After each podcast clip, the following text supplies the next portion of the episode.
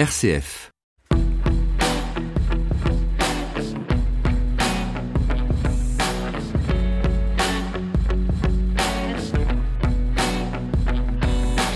Bienvenue dans ce nouveau numéro de décryptage où nous revenons sur l'actualité de la semaine avec évidemment au sommaire ce Brexit qui n'en finit plus de connaître des rebondissements.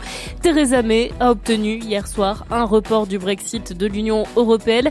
Bruxelles et Londres semblent jouer à un jeu dangereux que nous allons tenter de décrypter avec Christian Lequen, chercheur à Sciences Po Paris dans un instant. Également au sommaire l'acte 19 des Gilets jaunes qui se prépare alors que les stigmates de la mobilisation du week-end dernier sont encore visibles dans les rues de Paris. Le gouvernement a notamment décidé de durcir le ton et d'envoyer les soldats de l'opération Sentinelle en renfort, ce qui n'est pas du goût de l'opposition. Et puis nous nous intéresserons à la Lune. En juillet prochain, le monde va célébrer les 50 ans du premier pas de l'homme sur la Lune. Et pourtant, les missions spatiales robotisées se succèdent sur l'astre lunaire. On va en parler en fin de magazine. RCF. Décryptage présenté par Florence Gau. Pour certains, on se croirait dans l'univers absurde des Monty Python. À seulement une semaine de la date officielle du Brexit, l'Union européenne a décidé d'accorder un délai au Royaume-Uni, un dispositif à double détente imaginé hier soir par les dirigeants européens qui placent les Britanniques devant leurs responsabilités et les forces à assumer leur choix d'un divorce. Pour en parler, Christian Lequen, professeur à Sciences Po Paris, spécialiste de politique européenne. Bonjour Christian Lequen. Alors il faut s'accrocher pour euh, suivre ce feuilleton anglais aux multiples rebondissements. Les diplomates eux-mêmes euh, semblent euh, s'y perdre. Il a fallu plus de six heures hier pour arriver à un texte commun, un compromis pour éviter le scénario du pire aux yeux de Paris. Le report donc long, imprécis du Brexit, une Europe qui visiblement n'arrive plus à fonctionner. Avant d'entrer dans le détail, Christian Le Ken, est-ce que vous, vous comprenez ce qui se passe au Royaume-Uni? J'essaie de j'essaie de décrypter, mais vous savez, euh, ça fait plusieurs mois que la la, vie politique britannique euh, est euh, extrêmement volatile, et ça, ça s'explique par le fait que, dans le fond, Madame May a à faire face non pas à un front, mais à plusieurs fronts. C'est-à-dire que les oppositions à Madame May reposent sur des positions qui sont différentes. Par exemple, il y a ceux qui veulent un Brexit dur, euh, il y a ceux au sein, au sein, de son parti, il y a ceux au sein de son parti qui ne veulent pas du tout euh, du Brexit, et puis il y a l'opposition qui en règle générale n'en veut pas non plus. Donc vous voyez, c'est la raison pour laquelle elle n'y arrive pas d'ailleurs. Quand vous avez une ligne, un front d'opposition, c'est relativement facile de faire face.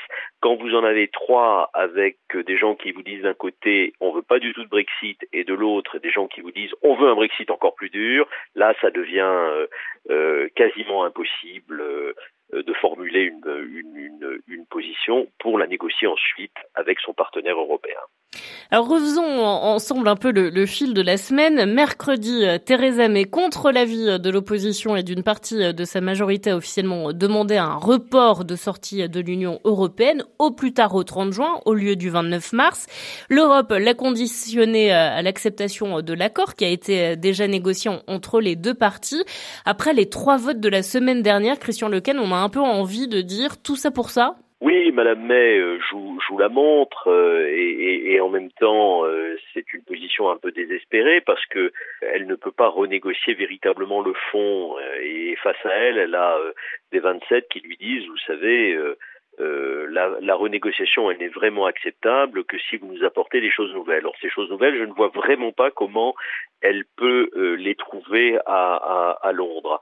Alors on lui, on lui, on lui fait là euh, un dernier petit cadeau, euh, si je puis dire. On lui dit, écoutez, euh, retournez une fois encore devant devant la chambre et euh, si vous obtenez un accord, euh, bon bah là, on vous laissera jusqu'au 22 mai, c'est-à-dire euh, avant l'organisation des élections européennes, parce qu'il n'est pas question que la Grande-Bretagne participe aux élections européennes. Puis si jamais vous n'y parvenez pas, bon bah on vous laisse un petit délai technique jusqu'au 12 avril. mais dans ce cas-là, dans ce cas-là, on assume déjà que le scénario sera une sortie sans accord. Alors Theresa May lutte pour éviter ce, ce, no deal. Malgré tout, on, disait, elle a demandé un, un report donc mercredi et quelques heures plus tard, au cours d'une courte et solennelle allocution télévisée, elle a pris à témoin l'opinion publique, n'hésitant pas à attiser la colère contre les élus. On l'écoute. Ce report est un grand regret personnel pour moi. Je suis sûr que vous, le peuple, en avez assez des querelles des députés qui ne parlent plus de rien d'autre que du Brexit, alors que vous êtes inquiets des conditions de scolarité de vos enfants, de notre santé et de la criminalité. Vous voulez que cette phase du Brexit soit terminée et réglée. Je suis d'accord. Je suis de votre côté. Mais je ne suis pas prête à ce que l'on reporte le Brexit après le 30 juin. Alors voilà pour cette déclaration de Theresa May euh, mercredi soir. On l'a compris, Christian Lequen, elle a essayé aussi de, secouer en, interne les députés pour qu'enfin ils se prononcent sur ce qu'ils veulent réellement. Elle l'avait euh, d'ailleurs dit. On sait ce que vous ne voulez pas, mais euh, que voulez-vous?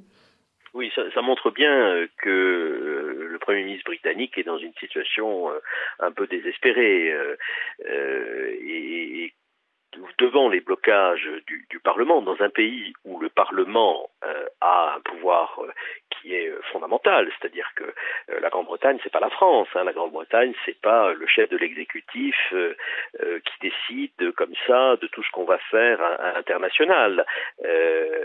c'est un chef de gouvernement qui doit aller pour chaque étape du processus de Brexit devant les députés et leur demander une autorisation. Et là, bon, euh, les députés n'arrivant pas à se mettre d'accord, bon, ben, elle prend, elle prend le, le, le peuple britannique à partie en, disant, vous voyez, ce Parlement s'amuse, euh, et c'est au détriment de tout ce qui reste à faire par ailleurs, euh, puisqu'il faut quand même euh, prendre des mesures telles sur la politique sociale, la politique des écoles, etc., etc. Évidemment, le risque d'une telle, telle déclaration, c'est de renforcer un peu le populisme en, en disant au peuple, vous voyez, vous avez des représentants qui sont des qui sont des incapables. Mais dans dans la position où elle est, encore une fois, euh, elle essaie. Euh, elle essaie tous les moyens euh, pour essayer pour essayer d'y arriver, mais c'est un peu désespéré. Conseil européen donc hier deux scénarios proposés par les 27 chefs d'État et de gouvernement du Conseil européen validés ensuite par Theresa May, c'est ce qu'a annoncé Donald Tusk le président du Conseil européen hier soir, on l'écoute. Le Conseil européen a décidé d'approuver l'accord de Strasbourg concernant le report du Brexit. Nos décisions envisagent deux scénarios. Dans le premier scénario, si l'accord de retrait est approuvé par la Chambre des communes la semaine prochaine, le Conseil européen approuve un report au 22 mai.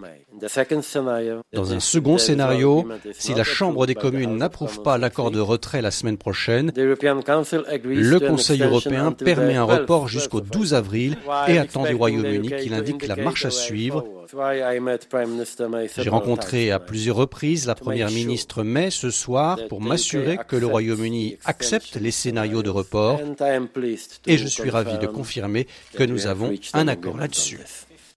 Alors concrètement, Christian Lequen, qu'est-ce que cela veut dire? Qu'est-ce qui va se passer d'ici le 12 avril? Alors, euh, d'abord, euh, on, demande à, à, Madame May de retourner euh, devant la Chambre des communes. Hein. on, lui dit, on accepte une prolongation. Alors là, une date un peu plus longue, c'est-à-dire le, le 22 mai.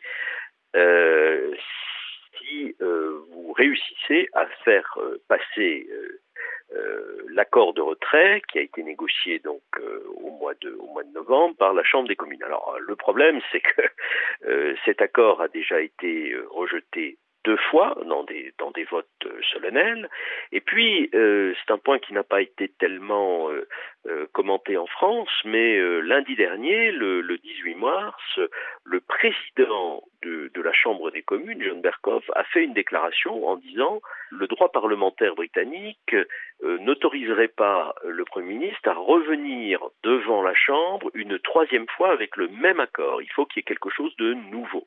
Or, ce quelque chose de nouveau, on ne voit pas comment il peut être négocié. Donc, ce qui risque de se passer, c'est qu'on arrive au, au 12 avril sans qu'il y ait véritablement un, accord qui ait pu être voté par la Chambre des communes et que euh, l'option euh, euh, choisie soit le, soit le no deal, c'est-à-dire la Grande-Bretagne sort mais sans accord. Voilà. Et puis, il y a urgence puisque cette fameuse date butoir euh, du 22 euh, mai n'a évidemment rien d'innocent puisque c'est quelques jours avant les élections euh, européennes. On a bien vu ces dernières semaines qu'il est quasiment impossible pour des raisons juridiques et politiques de prendre le risque que le Brexit vienne quelque part polluer ce scrutin.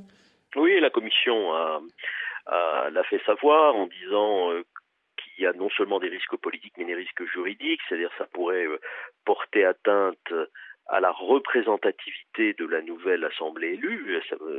effectivement, ce serait un peu baroque de voir que euh, on aurait une nouvelle assemblée, donc un nouveau Parlement européen, sans députés britanniques, alors que la Grande-Bretagne serait toujours membre de l'Union européenne. Euh, mais euh, je, je, je, crois surtout que bon, du côté des du côté des 27, on en a assez. C'est-à-dire, on veut maintenant, on veut conclure, on veut une solution. Y compris, on est prêt à assumer le, no deal. Évidemment, c'est pas pas la situation la plus confortable parce que ça voudra dire qu'il faudra tout négocier sous la forme de mini-accords.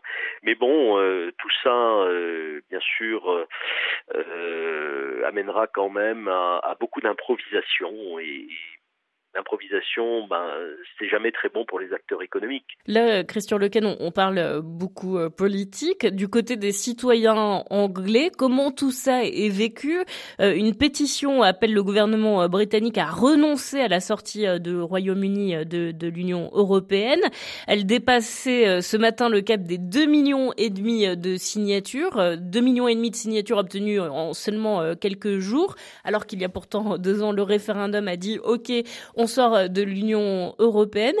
Là encore, qu'est-ce qui se passe du côté des Anglais? Alors, en règle générale, l'état d'esprit en Grande-Bretagne, c'est on en a assez de ce Brexit. Hein, il y, a, un mot en anglais, we're fed up. Voilà, on en, a marre pour euh, pour traduire euh, dans un dans un français qui nous parle à tous.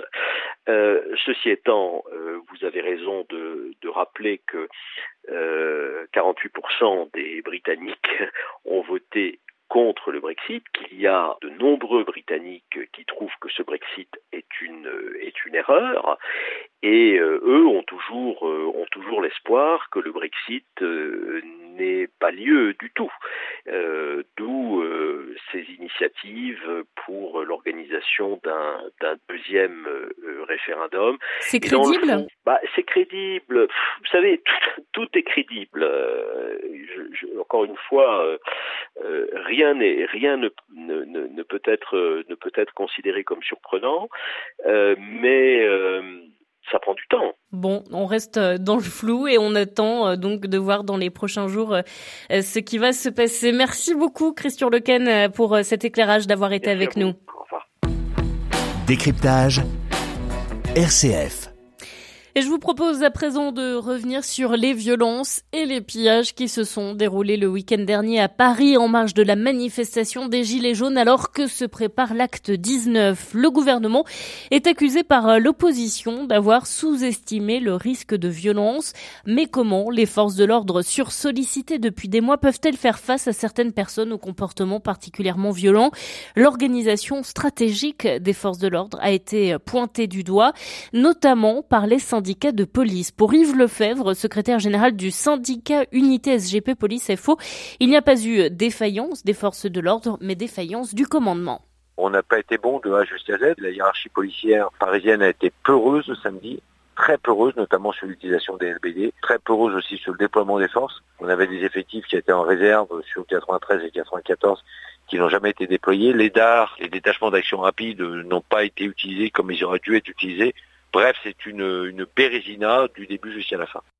Alors d'autres, au contraire, estiment que la réponse policière a été proportionnée et a répondu à l'objectif d'un tel dispositif n'avoir aucun mort.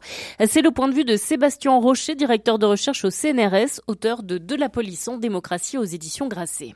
D'abord, le premier objectif de la police, c'est de tuer personne. Parce que si la police tue des gens pour maintenir l'ordre, c'est plus l'ordre, c'est le chaos. Donc, quand on voit des policiers intervenir, protéger les pompiers, permettre à une femme et à sa fille de sortir saine et sauve d'un bâtiment, pour moi, on, est euh, dans l'essence du maintien de l'ordre démocratique. La vie euh, d'abord.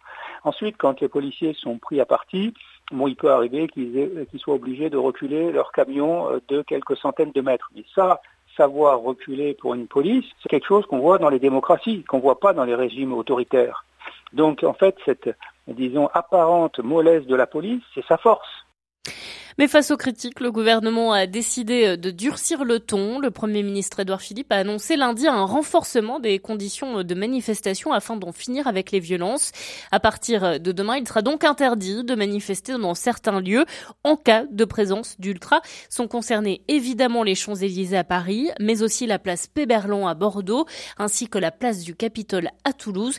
Le Premier ministre a également déploré les consignes inappropriées données aux forces de l'ordre pour réduire l'usage des lanceurs de balles de défense. Edouard Philippe a donc annoncé un commandement unifié des forces de l'ordre et l'utilisation de moyens nouveaux.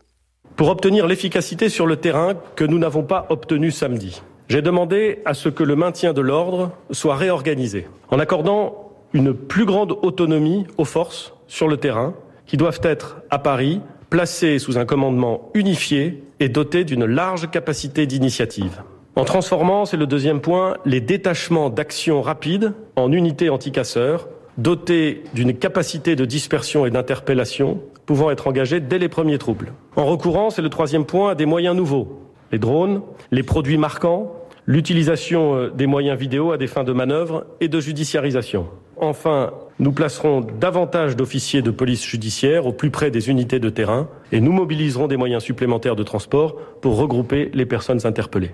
Alors reste à voir maintenant si la stratégie clairement offensive du gouvernement sera payante ce week-end. L'acte 19 se prépare et beaucoup euh, s'inquiètent des euh, violences. C'est le cas euh, notamment d'Yves Lefebvre, le secrétaire général du syndicat Unité SGP Police FO.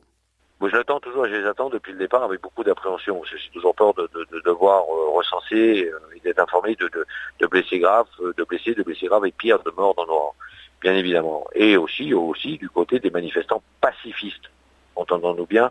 Mais euh, à côté de ça, moi je pense que les, mesures décidées là vont nous permettre d'appréhender les choses beaucoup plus quand même malgré tout sereinement, dès lors qu'on sait, on sait, ou alors ça n'est plus rien comprendre, que les ordres qui seront donnés samedi nous permettront d'appréhender ce maintien de l'ordre comme nous l'avons appréhendé le 8 décembre 2018 et ce fut un franc succès en ce qui nous concerne ce jour-là.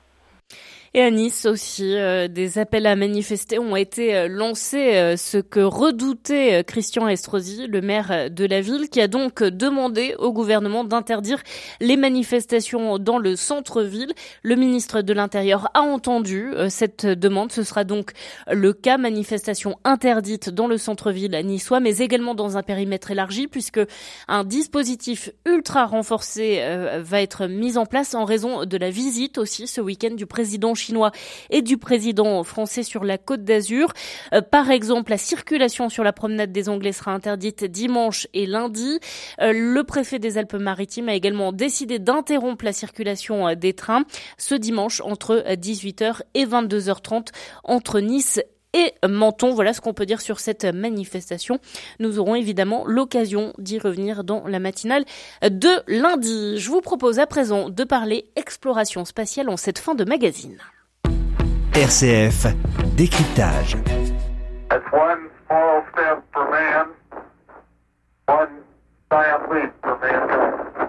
Un petit pas pour l'homme, un grand pas pour l'humanité. Il y a 50 ans, dans la nuit du 20 au 21 juillet 1969, l'homme marchait pour la première fois sur la Lune et Neil Armstrong prononçait cette phrase historique, un événement qui avait été suivi à l'époque par près de 500 millions de téléspectateurs dans le monde. 50 ans plus tard, l'émission spatiale robotisée se succède sur l'astre lunaire. Pourtant, on aurait pu croire qu'y retourner était passé de mode, que tout était concentré sur Mars. Eh bien, la réalité n'est pas si simple et la Lune semble de nouveau attirer.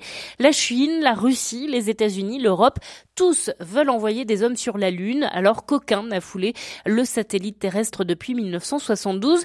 Exemple le plus récent, les Chinois qui ont posé un module sur la face cachée du satellite de la Terre, une première mondiale qui montre l'ambition du géant asiatique dans la course à l'espace. Les Américains souhaitent également retourner sur la Lune, mais cette fois dans l'optique d'aller sur Mars. On en parle avec Francis Rocard, astrophysicien, responsable du programme d'exploration du système solaire au Centre national d'études spatiales. Alors, je ne sais pas si on continue d'y aller, mais euh, c'est vrai que euh, après l'engouement euh, des années 70 avec les missions Apollo et Luna soviétique, à partir de 76, il y a eu un grand trou où pratiquement presque plus aucune mission n'allait sur la Lune, à deux trois exceptions près pendant une vingtaine d'années. Euh, on observe effectivement, euh, pour des raisons diverses et euh, pas forcément homogènes, un retour sur la Lune, d'une part des Américains, d'autre part des Chinois, et, et l'Europe va trouver sa place dans ce nouveau contexte. Et puis d'autres partenaires un peu moins importants, mais euh, l'Israël a une mission en cours actuellement qui va vers la Lune. L'Inde va lancer une mission très prochainement et également le Japon. Et alors l'objectif, c'est quoi? C'est d'aller euh, justement montrer qu'on est capable euh, d'aller sur la Lune, de, faire une première démonstration pour euh, des pays qui, du coup, montrent leur capacité à, mener des programmes spatiaux Pour une part, oui, mais, mais les objectifs sont, sont divers suivant, suivant les agences qui, qui retournent sur la Lune. Le cas américain, par exemple, est, très particulier. Ils sont déjà allés sur la Lune, les missions Apollo sont la preuve. Et aujourd'hui, leur objectif à, long terme, euh, à peu près au milieu de ce siècle, c'est d'envoyer un homme sur Mars. Et euh, le, mot-clé américain, c'est pathway. Pathway, c'est par quel chemin on va finalement à mettre des hommes sur Mars. Et la NASA, à l'automne 2015, a fait son choix stratégique, peut-être contestable, mais en tous les cas, le choix est fait. C'est la Lunar Orbital Platform Gateway, c'est-à-dire une station spatiale en orbite lunaire. C'est la première étape vers l'envoi de l'homme sur Mars. Alors attention, ça ne veut pas dire que les hommes vont euh, partir de cette station pour aller sur Mars, c'est pas l'objet. La station, elle est, là pour apprendre, elle est là pour développer les technologies, développer les véhicules, apprendre à, opérer une station déjà à près de 400 000 km de la Terre, c'est quand même euh, nettement différent qu'une station à 400 km, et petit à petit, étape par étape, développer tout ce qui sera nécessaire pour l'envoi de l'homme sur Mars. Alors ça c'est pour euh, les Américains et du côté euh, des, Indiens et des Chinois, qu'est-ce qu'il en est? Alors, les, Indiens, je dirais, c'est déjà fait. Il y a un lancement qui est prévu peut-être en avril, et puis on ne sait pas très bien ce qui va se passer derrière. Mais euh, parlons des Chinois. Alors, concernant la Chine, il y a, et c'est assez indépendant de la démarche américaine, la Chine est dans une, je dirais, dans une démarche qui, qui est très similaire à ce qu'ont vécu les États-Unis et l'Union soviétique dans les années 60, 70, 80 c'est-à-dire c'est l'émergence du spatial chinois pour ce qui concerne l'espace lointain. Donc la Chine euh, commence tout juste à, se, confronter aux, difficultés de missions lointaines vers la Lune, mais aussi Mars, mais aussi Vénus. La Chine a beaucoup d'ambition. Et donc la Chine a besoin d'apprendre. Et à terme, son ambition, c'est de, euh, euh, je crois que la date affichée est 2036, c'est d'envoyer un taïkonaute sur la Lune. Et les Européens aussi euh, rêvent euh, d'aller sur la Lune dans euh, cet engouement américano-chinois lunaire, l'Europe, évidemment, et l'Agence spatiale européenne entend trouver sa place. Et, aujourd'hui, les discussions sont très avancées. D'une part, l'ESA a, déjà livré un European Service Module, c'est-à-dire un module qui est relié, connecté à la, à la capsule habitée, la nouvelle capsule habitée américaine s'appelle Orion, donc à chaque fois qu'une capsule Orion va partir vers la Lune, euh, il y aura un, euh, un ESM euh, avec. Et donc le premier a été livré, il y aura le SM2, SM3, SM4. Donc déjà l'ESA sera présente dans ces missions habitées vers la Lune. Et l'ESA entend développer sur le savoir-faire acquis sur l'ISS deux modules dans la LOPG. Le module HiHab, euh, hub pour habitation, donc un module, un module d'habitation pour les astronautes de, de, la LOPG et un module plus technique qu'on appelle Esprit qui fera partie également de la LOPG. Et ces deux gros modules qui vont dépasser à eux deux le milliard d'euros doivent être approuvés lors de la conférence ministérielle de la fin de l'année. Et à ce moment-là, l'ESA sera présente euh, sur cette station et pourra euh, évidemment euh, espérer avoir un astronaute européen en orbite lunaire. Voilà pour cet éclairage de Francis Rocard, responsable du programme d'exploration du système solaire au Centre national d'études spatiales Objectif Lune. On aura l'occasion évidemment d'en reparler. C'est ainsi que s'achève ce magazine. Merci de l'avoir suivi. Je vous souhaite un bon week-end à tous.